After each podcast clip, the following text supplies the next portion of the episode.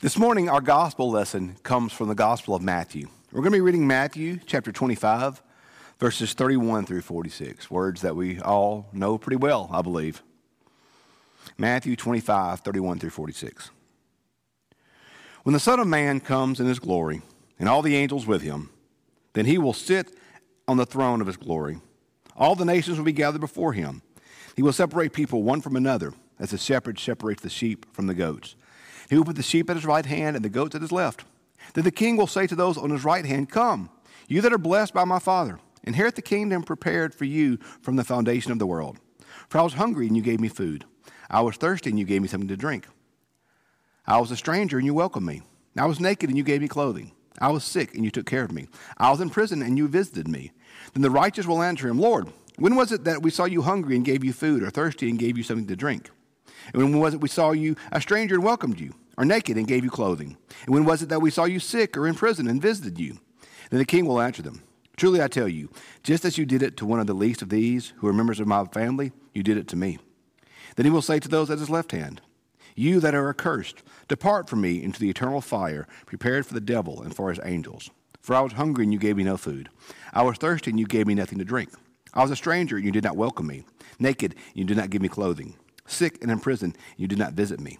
They will answer, they, they will answer, Lord, when was it we saw you hungry or thirsty or a stranger or naked or sick or in prison and did not take care of you? They will answer them, Truly I tell you, just as you did not do it to one of the least of these, you did not do it to me. And these will go away into eternal punishment, but the righteousness into eternal life. This is the word of God for the people of God. Thanks be to God.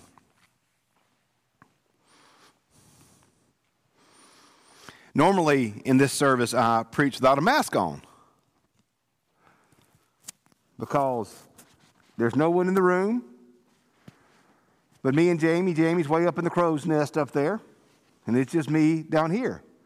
So I feel like it's okay to take off the mask and to preach without this on to you because we, we, we pre record this before we do the rest of our worship together. So if you watch the worship portion, you'll see me in the mask, but we, we pre record this part before we do our worship part. These things here have become part of our life in this season, haven't they? We've become kind of used to them. For me, honestly, it's kind of like uh, it's kind of like getting in my car and my seatbelt comes on. I put my seatbelt on. It's kind of become habit now. It's been interesting preaching with mask on during the season. I preach our driving service with the mask on, and then um, in 11 o'clock traditional, I have a face shield that I'll wear, but I wear the mask until I put my face shield on. But it's interesting with me preaching with a face shield, where you can see my lips moving, moving, but I can't see your face it's interesting for me to know, to, to, be, to, to look out in the crowd and see a bunch of masked faces. Because here's what you don't understand about preaching, perhaps. Many of you hear me and say, have heard me and heard, heard, said to me, we don't want you. We, we like when you don't wear the mask because we can see your lips move. And I'm, I don't know if y'all know, I preach rather fast to begin with. So me not having a mask on kind of helps people read my lips and understand me a little bit better. But here's the thing you have no idea what my expression is like under my mask right now, do you? You don't know if I'm smiling, if I'm frowning, or anything. It isn't until I take the mask off that you can see the expression upon my face. You can see that, yay, I'm happy, or I'm angry. It's hard to read expressions without a mask, with a mask on. It's hard to see what's really happening with somebody without the mask, when they had the mask on. So I'm preaching to a, to a church on Sunday mornings, and they're masked. And I, I don't know, man, I'm really killing this. They're really happy. They're enjoying this sermon. They're with me. Or I could be thinking, man, they're miserable. Their faces look miserable. I can't tell because the mask. Now, this mask now is keeping us safe and it's protecting us and all that. But when you wear it, it's kind of hard to, to see what's happening underneath. You know, I'll have people say, Hey, I, I, I, did, did you see me out the other day? And I'll say, Well, no, I, I, didn't, I didn't see you had your mask on. And plus, with my glasses, they're fogged up half the time because of it anyway, as well. So it makes it kind of difficult to, to see. The mask hides what's happening underneath, doesn't it? The mask keeps us from seeing. You know, we uh, we um, just finished Halloween, didn't we? And Halloween, everybody wears their costumes, and you can't always see what somebody is. The best costumes are the ones where you really can't even tell who the person is because they're all um, configured funny or have a funny mask on or a funny disguise on. You know, I've always liked the spy movies where the where the spies get all dressed up in their costumes and their disguises to do their covert operations. I, I read a book one day about the Israeli CIA, the the uh, the, um, uh, the, the the name escapes me. The Israeli um, the Israeli CIA, the the Mossad, and uh, the stories about how they would dress up in disguises, and it's fascinating to see how we as people can hide our faces, can hide ourselves and disguise ourselves. And we often, um, most of us now see that as either something frivolous like Halloween or something necessary like the mask. But today's text, as I read it, I thought about mask. I thought about disguises. I thought about not being able to recognize what was happening or what was going on. So I think our text kind of points to that fact. Today is an interesting day in the life of the church. You heard me talk about this in our introduction to the service this morning. Today's a Sunday called Christ the King Sunday. If you followed our Rooted in Christ, our, our Wednesday night Bible studies that, I, that I've been doing, uh, one week I talked about how the church year works. Today is actually the last year of this church year. Next Sunday is the first Sunday in Advent. So the church year starts over. The last Sunday of the church year the Sunday that's called Christ the King Sunday. It's a Sunday set aside where we talk about, we think about, we reflect upon the fact that Christ is King. Scripture says that every knee shall bow and every tongue shall confess that Christ is King of kings and Lord of lords. We will, Christ is King of kings and Lord of lords. So, Christ the King Sunday is a Sunday set aside for us to think about and ponder and reflect upon the fact that Christ is king. And I think that's also especially important the week of Thanksgiving. For us to think about on Thanksgiving what it means for Christ to be King of Kings and Lord of Lords. What does that look like? What does that mean? So it's interesting to me that when we think about Christ being Lord, we think about Christ the King Sunday. I come back to, I think, one of the things that we struggle with as Christians. One of the, one of the things that I think we get sidetracked with is I think we misunderstand what it means to think of Christ being king. Because this is what we do, y'all. And we do. We, we, we do it. I do it. You do it. We live our lives in the, um, we live our lives thinking as though that maybe one day, possibly, Christ will be king that his kingship is a future thing. That one day Christ will return and that Christ will one day, possibly, perhaps, maybe, potentially, one day be king. We, we think of it in that way that one day Christ will be king. That is not what Scripture teaches us. Scripture teaches us that right now, in this moment, Christ is King of kings and Lord of lords. Christ's kingship, Christ's lordship is not something that will happen one day in the future. Christ's kingship, Christ's lordship is something that happens now. His kingship is not a future thing, his kingship is a, is a present thing. So we often live in the mindset that one day Christ will be king. Instead of living in the mindset that right now, in this moment, Christ is king. Christ's kingship is not a future thing, not a one day thing. It is a now thing. It is a present thing. It is a today thing. It's not that Christ will be Lord one day, Christ is Lord today. So the question then is what does that mean? What does that look like?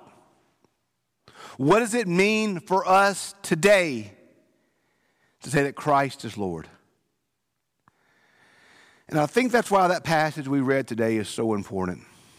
I think that's why that passage matters so much. Is it lays out for us what it means to think about that Christ is King. One of the earlier heresies that their church confronted was a heresy that believed that only the Gospels were inspired, that the rest of the Bible was not inspired, that the Gospels were really the only true part of the scripture that was inspired, and we could get rid of the rest of it. The rest didn't really matter. And the church said, no, no, no, no, that's not right. That all of scripture is equally inspired. Now, the Gospels are unique because the Gospels do give a special insight to the heart of God, but we do not believe that the Gospels are any more inspired than the rest of scripture. I think the Gospels are unique, but they're not more inspired than Romans or Hosea or Deuteronomy or our, our Galatians. It's all equally inspired. I'm saying that to say this. We believe strongly, I believe strongly in what we see and know in John 3:16. For God so loved the world that whosoever would believe would not perish but have eternal life. That God gave us only begotten Son that whosoever would believe would not perish but have eternal life. I believe strongly in Romans 10:9 if you believe in your heart that Jesus is the Son of God and that God raised him from the dead, and confess with your mouth, you shall be saved. As Paul tells us over and over again in Galatians and Ephesians and all of his works, that we are saved by grace through faith, lest no one can boast. That our salvation is a matter of faith. Faith in Jesus Christ. Faith in Jesus Christ is the avenue and the door and the path for salvation. We're saved by grace through faith alone, lest no one can boast. That is the simple gospel. We are saved by grace through faith. We believe that with all that we are. I believe that with all that I am. That is the core of my message as a preacher. That's why we do altar calls all the time. That's why we do, that's why we do altar calls at our drive in service. I mean, I, do an, I believe in an altar call because folks need Jesus. So we believe that, that, our, that, our, that salvation comes by grace through faith. Cool, check.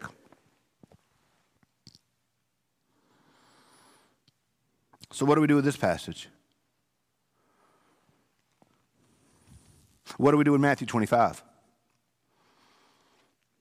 Because to me, when I read Matthew 25, I come away with the reality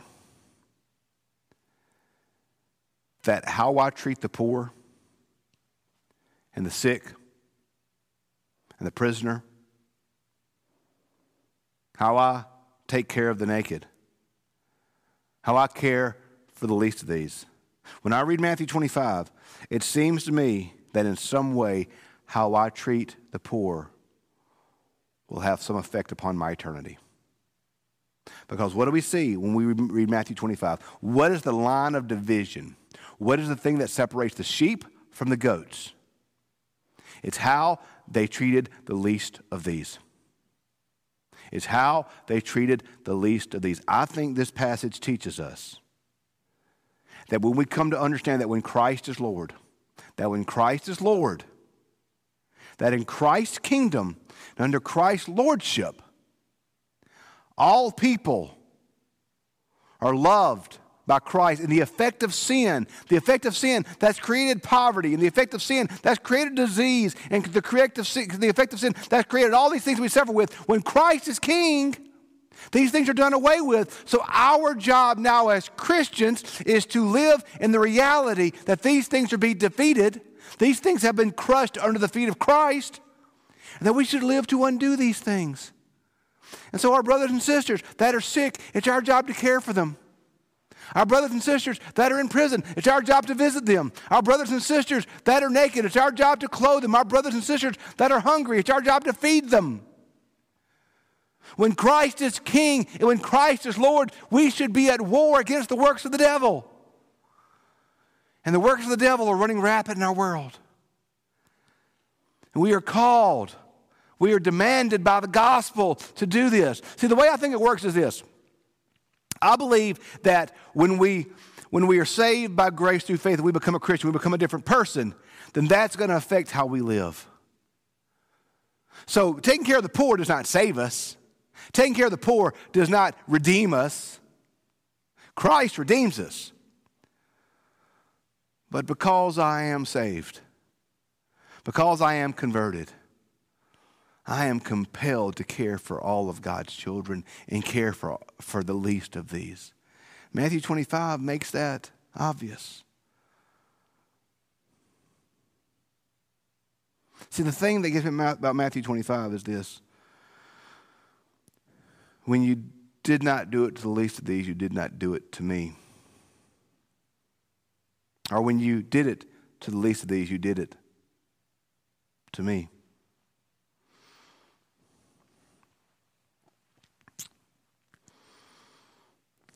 Mother Teresa once says that we meet in the poorest among us. We meet Jesus in a terrible disguise.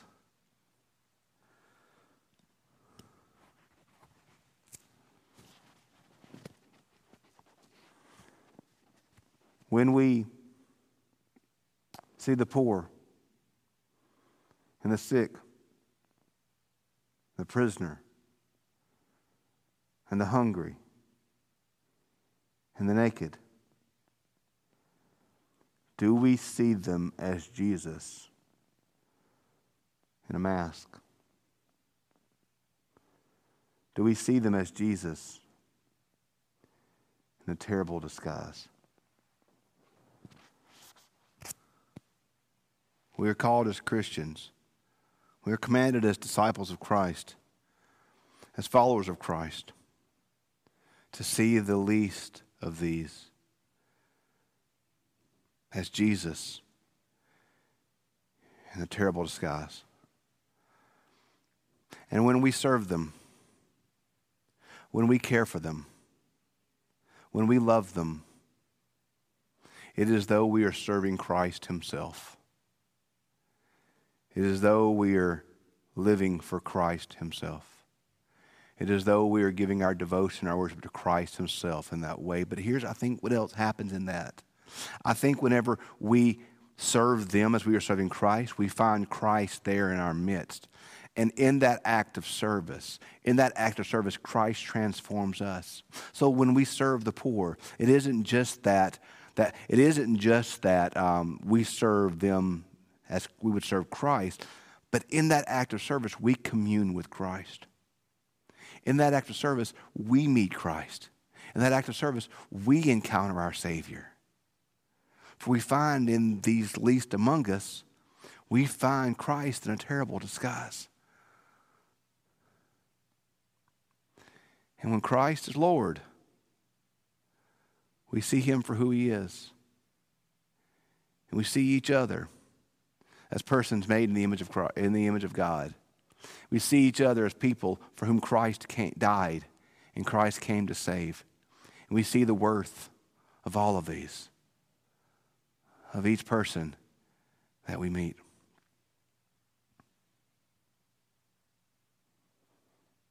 Christ in a terrible disguise.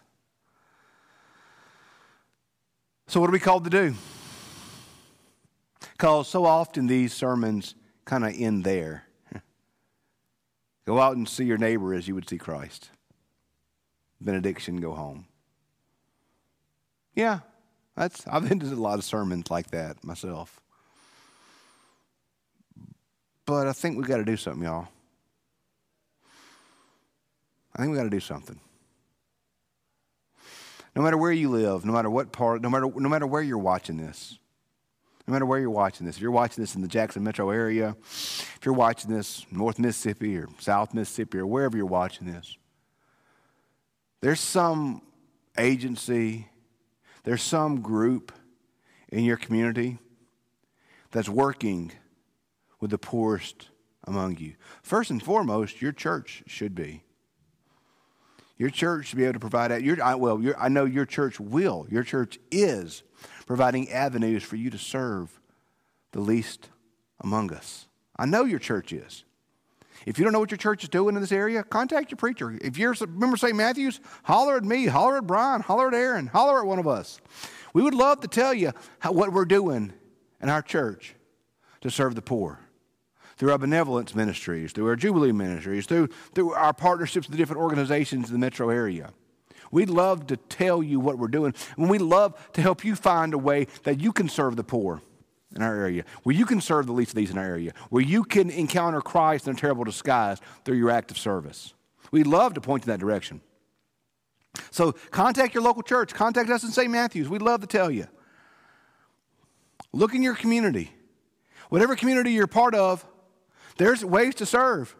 In the, in the Madison area, we, we partner with Madcap in a lot of ways. Madcap does a great job serving the poorest among us, the least among us. And they do a great job of working to also um, to address the greater issues, not just meeting the symptoms of that moment, but addressing the greater issues. We've partnered with Trinity Hispanic Mission in Forest. We've partnered, we have men, members of our church that work with a Shower Power, a wonderful ministry of our, in this area that, that, that helps provide things that we don't even think about, like cleanliness to those that are homeless. The worst thing about poverty is it strips away the humanity of people, the things that we take for granted. The poorest among us don't have access to in many ways. Shower Power is a great ministry in our Jackson metro area that we, I know people you would love to help. Stew Pot, Salvation Army. There's tons of areas that you could serve. Take that step. Take that first step to contact me or Brian or Aaron. Contact us in our local ch- in our church. We'd love to help you. If you're not part of St. Matthew's, contact your preacher. They would love to help you. Take that's one of the first easy steps you can do is contact one of us, and we'll point you in the right direction. Or step outside your comfort zone. One of the first steps we can do is to see the humanity in the poorest among us. I, know, I know we drive by and we see the homeless in Jackson. It's, it's, it's tempting to look away. Let's not look away, y'all. I'm not telling you what you got to do. I'm not telling you how you need to address it. I'm not, I'm not, I will not play the Holy Spirit for you in this because I know the Holy Spirit's given me certain convictions of how I should help the poor. And I'll be very honest with you. One of the things that I very rarely do is I very rarely give money. I, support organizations. I'll, I'll, I'll, I'll help with grocery. I'll, I will buy food for people. I've bought many a meal for people. I don't mind doing that. Not, but I'm not going to give money. That's not something I'm going to do. But you may feel compelled to do it. And if you compel, feel compelled to do it, then do it. I'm not going to tell you what the Holy Spirit is going to tell you what to do. But I'm going to tell you to listen to the Holy Spirit and do what He compels you to do. And I think the first step to be compelled by the Holy Spirit to act to help others is to see others as worthy of help. Because far too often we look at the least of these among us and we do not always see them as worthy of our help. And we've got to take our blinders off and listen to what Jesus said in Matthew 25 and help the least of these. For as we've done it to them, so have we done it to Christ. And we have that opportunity to commune with our Savior in those moments. Christ compels us to do this, y'all. For in this, not just do we serve Christ, but Christ serves us. So there are things that you can do in our local church at St. Matthew's, in your local church, wherever you're watching this. There's things that you can do in your own individual life. And there's causes and organizations that you can support. But I think it all starts with listening to the Holy Spirit and obeying where it is that He's commanded us to go. I got a friend of mine that I started ministry with years ago. A good, good group of us that kind of started seminary at the same time. And, and this, this, this, friend of mine has uh, been a dear friend for many years. And you know, I, I, have told you before, as a preacher, I've, I've kind of out, I, both as a husband and as a preacher, I've, I've outkicked my coverage, if you will. I don't deserve the wife and family I have, and I, and I, don't, I don't deserve a, to serve a church as awesome as St. Matthew's. There's dozens and dozens and dozens of preachers in our conference who could do a better job here than I can. Um, so I've been incredibly fortunate in my life. But I, I got a friend of mine. Uh, his name's Greg Hazelrig who I'm often jealous of in his ministry. Greg is a wonderful, one of the truly most Christian people I know in my entire life. Great preacher, great pastor. But since I've known Greg, Greg's had a heart for the poor. And the last few years, he just on his own, he serves in DeSoto County, just started going up to Memphis, the downtown, and taking pizzas with him and giving pizza to the homeless in Memphis. And as he's listened to God's call and God's Spirit, God has grown this ministry. To now he has churches in the, in the Senatobia area partnering with him. He's taken health kits. He's taken coats. He's taken clothes. He's taken food. I, I talk about he has his, uh, his homeless congregation in Memphis. But I see him now, and, and it's such a blessing to see what he has done for the least of these in Memphis and how through his ministry he has served his Lord faithfully. But it's such a blessing to see how the Lord has served him and how he is such a blessing to others because Christ's love just flows through him. And every time I'm talking to him, he's always an encourager. He's encouraged me in these COVID times.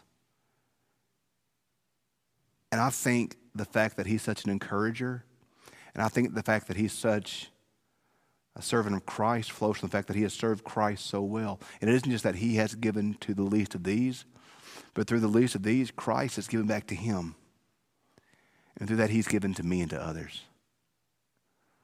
I think right now a lot of us feel stuck. I think a lot of us feel frustrated. I think a lot of us feel angry. A lot of us feel give out. I think the first place we can go to living a fulfilling and joyous life again is to serve. Because I believe that when we serve, we meet Christ. So today, in this Thanksgiving week, if your life, your faith feels stuck and dry, I'm going to ask you to consider how have you served someone? Specifically, how have you served the least among us? And I promise you, friends, that as we serve Christ through the least of these, Christ will meet us and restore us. The great theologian Bob Dylan once sang, You've got to serve somebody. Today, may that be our mantra. May we see Christ in the terrible disguise that we encounter daily. And may we serve him. And may we encounter him daily. Let's pray. Father, we thank you for our Savior and for the life that He has given us. God, help us to serve Him with joy through the least of these. And help through our relationship with all the folks we meet, God, we, we grow to fall more in love with Jesus and serve Him with gladness every day. We love you. We thank you. We ask in the sweet name of our Savior, Jesus, the King of kings and Lord of lords. Amen.